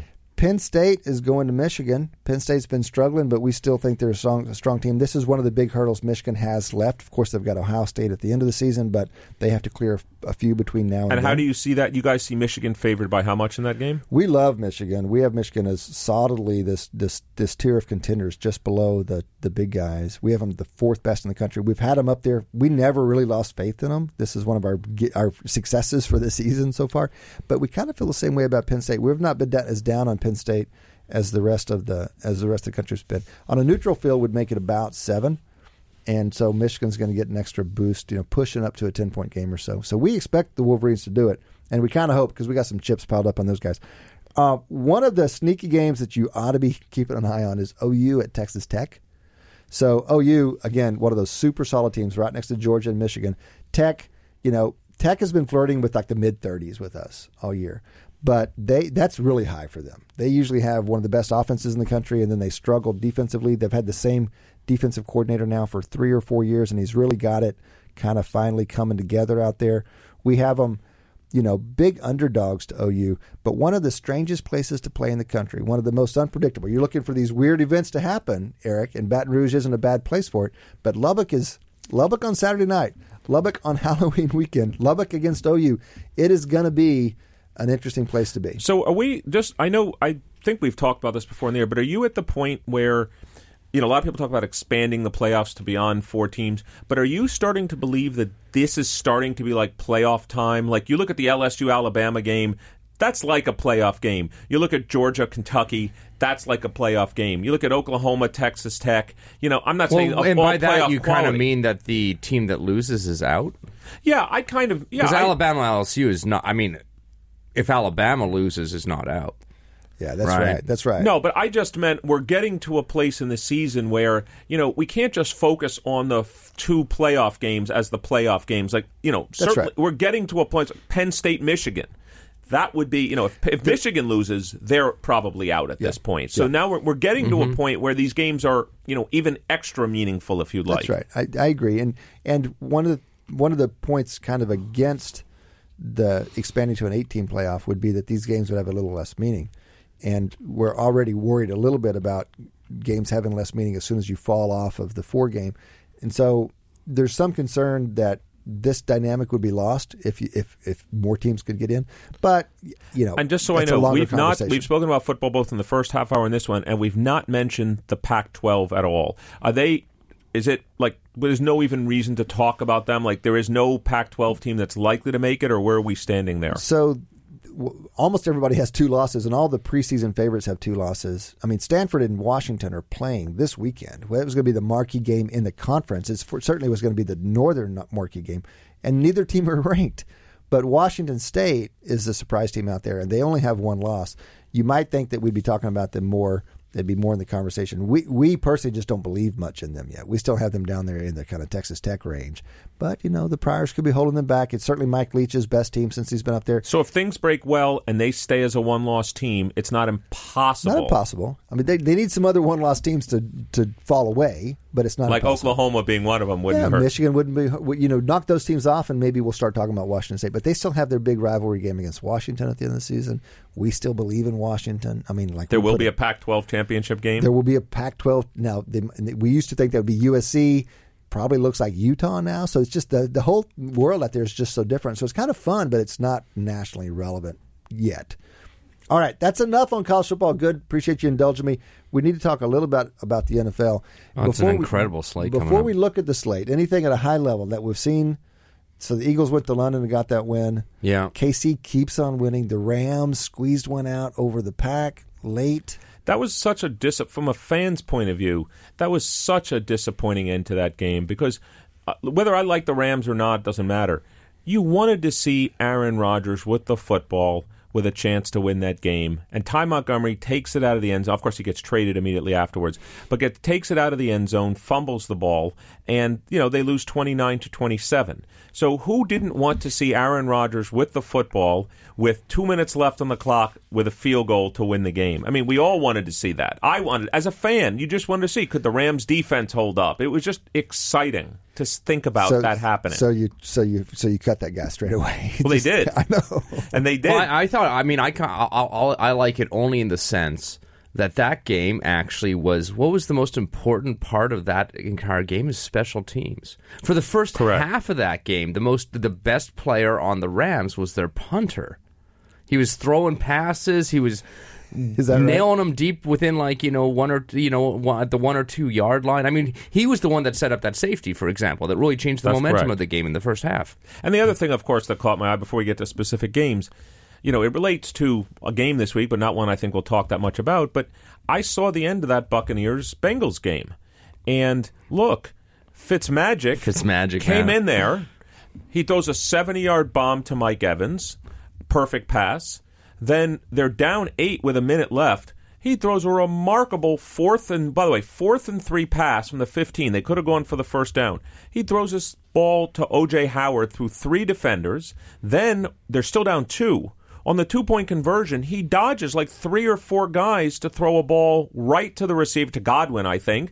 So he brings them back. They scored 18 points, I think it was, or at least 16. They got a field goal, a 7, and an 8. 18 points in the fourth quarter in like 9 minutes of his play. Yeah. At some point, and he's obviously playing this week against the Panthers, all of my Tampa Bay friends say, despite Jameis Winston being the number 1 overall pick in the draft, you can't play him, and here's why. So, you can't play him. Before you tell us that, yeah. I mean, I have to be struck by the fact that we had this conversation a month ago, and we were going exactly the opposite direction, right? It was like, no, don't believe in Fitzpatrick yet. Winston's still the guy. All the evidence suggests it. I think we know what we have. Well, no, I mean, I don't actually know what you guys have in Jameis Winston. I think we know what we have in Ryan Fitzpatrick. He's just a high variance player. He'll be excellent or he'll be terrible, and I'll just kind of go back and forth between the two. Yeah, let's be clear. The only quote-unquote terrible game he had was the Bear game where the Bucks lost like 48-10 or something like that. The Steeler game, which he started and lost. Yeah, I mean, that was one where he was terrible for half the game. He was terrible for half the game, not the whole game. He still put up 27 points against a quote-unquote good Steeler team. So he's not actually, he's been bad one single game. But if you needed a player to throw 4 picks in a game, you'd predict it would be Fitzpatrick. Assuming Nathan Peterman isn't playing. Well, he is playing this week. He is against Chicago. And he is playing this week. Thoughts and prayers for that guy. I just think it's an interesting situation they face because this is the reason why everyone's saying it has to do with more with the salary cap. If Jameis Winston starts a game, let's say he starts another game, and he gets injured, well, you can't cut an injured player. So he's due $25 million next year if he's on the roster. $25 million. So that's why many people believe you'll never see Jameis Winston play again for the Bucs, or that he'll be number 3 on the depth chart. Wow. Very interesting. All right, so having talked a little bit about last weekend, let's turn to this coming weekend. Omaha! Wants to go to the end zone. He does. Touchdown! Moneyball matchups. All right, Eric Bradlow, tell us what you see, what you think, what games you want to talk about. Well, what a great I'll slate, talk about one specific game in a second, but let me just say, I think there are 6 fantastic games in the NFL this week. I think Pittsburgh at Baltimore is a fantastic football game.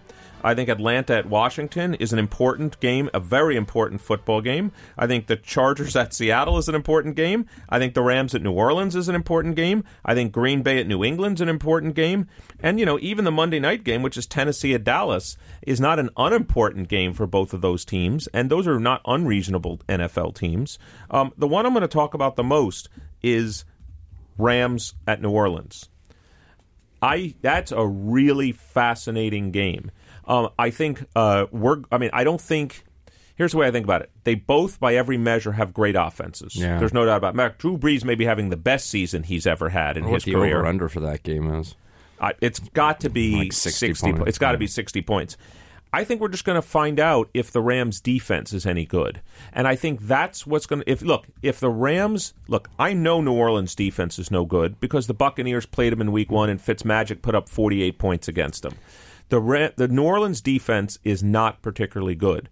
The thing that would stop the Rams, in my view, from winning the Super Bowl is if their defense is actually terrible. Right. So I'm really interested in that Rams-New Orleans game. Even if Rams win, if it's 50-48, I'm not going to be impressed. Yeah, and I personally think the Rams are going to take that game. I do not think their defense is terrible. I mean, they looked a little pedestrian against Aaron Rodgers, but who doesn't? And so, no, I'm going for the Rams in that one. So definitely. That's Massey Peabody teams 1 and 2, the top, not just top in NFC, top all around, but we're right on top of the line. Line is 1.5, and we're like 1.2 or something. What else you got? What's another game that you like?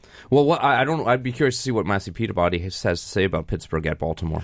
Well, that's the game I'm most interested in, and because we're going, got a group of guys going down that's there. Fantastic. I've never been to a big rivalry game in the NFL, and that's a great stadium to go to. It's a great stadium, but it's also like this great rivalry, and so it should be a lot of fun. We still like Baltimore. I mean, it's just absurd. We just can't shake them. We have Baltimore still number 4 in the league, Pittsburgh number 9, so you can see where that's going. We have them about a 3.5-point favorite. Of course, Vegas has them a 3-point favorite. So you look at those records, you don't think. You look at what Pittsburgh's done lately versus what Baltimore's done lately. You don't see 3 points, and we happen to agree with Vegas on that. We see 3.5. Well, it's an incredibly meaningful football game. Yeah. Incredibly meaningful. May actually decide the division. So let's give Shane one. The Green Bay New England game is surely the game you're most interested in. Yeah, right? I am. And I mean, of course, I think it's going to be that one is also, I think, going to be a very high scoring, battle of probably still the two best quarterbacks in the NFL. What do you make of the fact that Green Bay they dealt some players at the deadline? Yeah. They lose this game and they start dealing players at the deadline. Yeah, I find that a little interesting. I don't know why they would. I mean, I still see Green Bay as kind of, a playoff, certainly a playoff contender. With the Rams. They could have beat the Rams. Yep, and so they've now been described as sellers. I don't really get that, so I don't know what's going on. The line is 6. What do you think? Which side you got it? Oh, I think it's going to be closer than that. I think it's going to come down to whoever has the ball last and a last second field goal. I'm going to go by my theorem. If New England's at home and they're favored by less than 7, I'm going with the Pats. Yeah. Yeah, so it's not a bad move historically. We make it 7.25, so we're a little bit on the Pat side of things, but it should be fun. You can't not want to watch Rodgers going into that stadium. All right, guys, that has been another episode of Wharton Moneyball. We do this every Wednesday, 2 hours Wednesday morning. This has been Cade Massey, Shane Jensen, and Eric Bradlow for the last hour. Audie was in here in addition to us for the first hour. Danielle Bruno on the board, as she usually is. Maddie Datz running the show over there in the boss man chair. Appreciate you guys listening. We'll be back next week. Between now and then, enjoy your sports.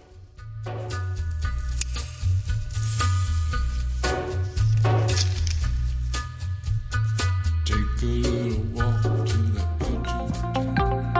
kitchen. For more insight from Business Radio, please visit businessradio.wharton.upenn.edu.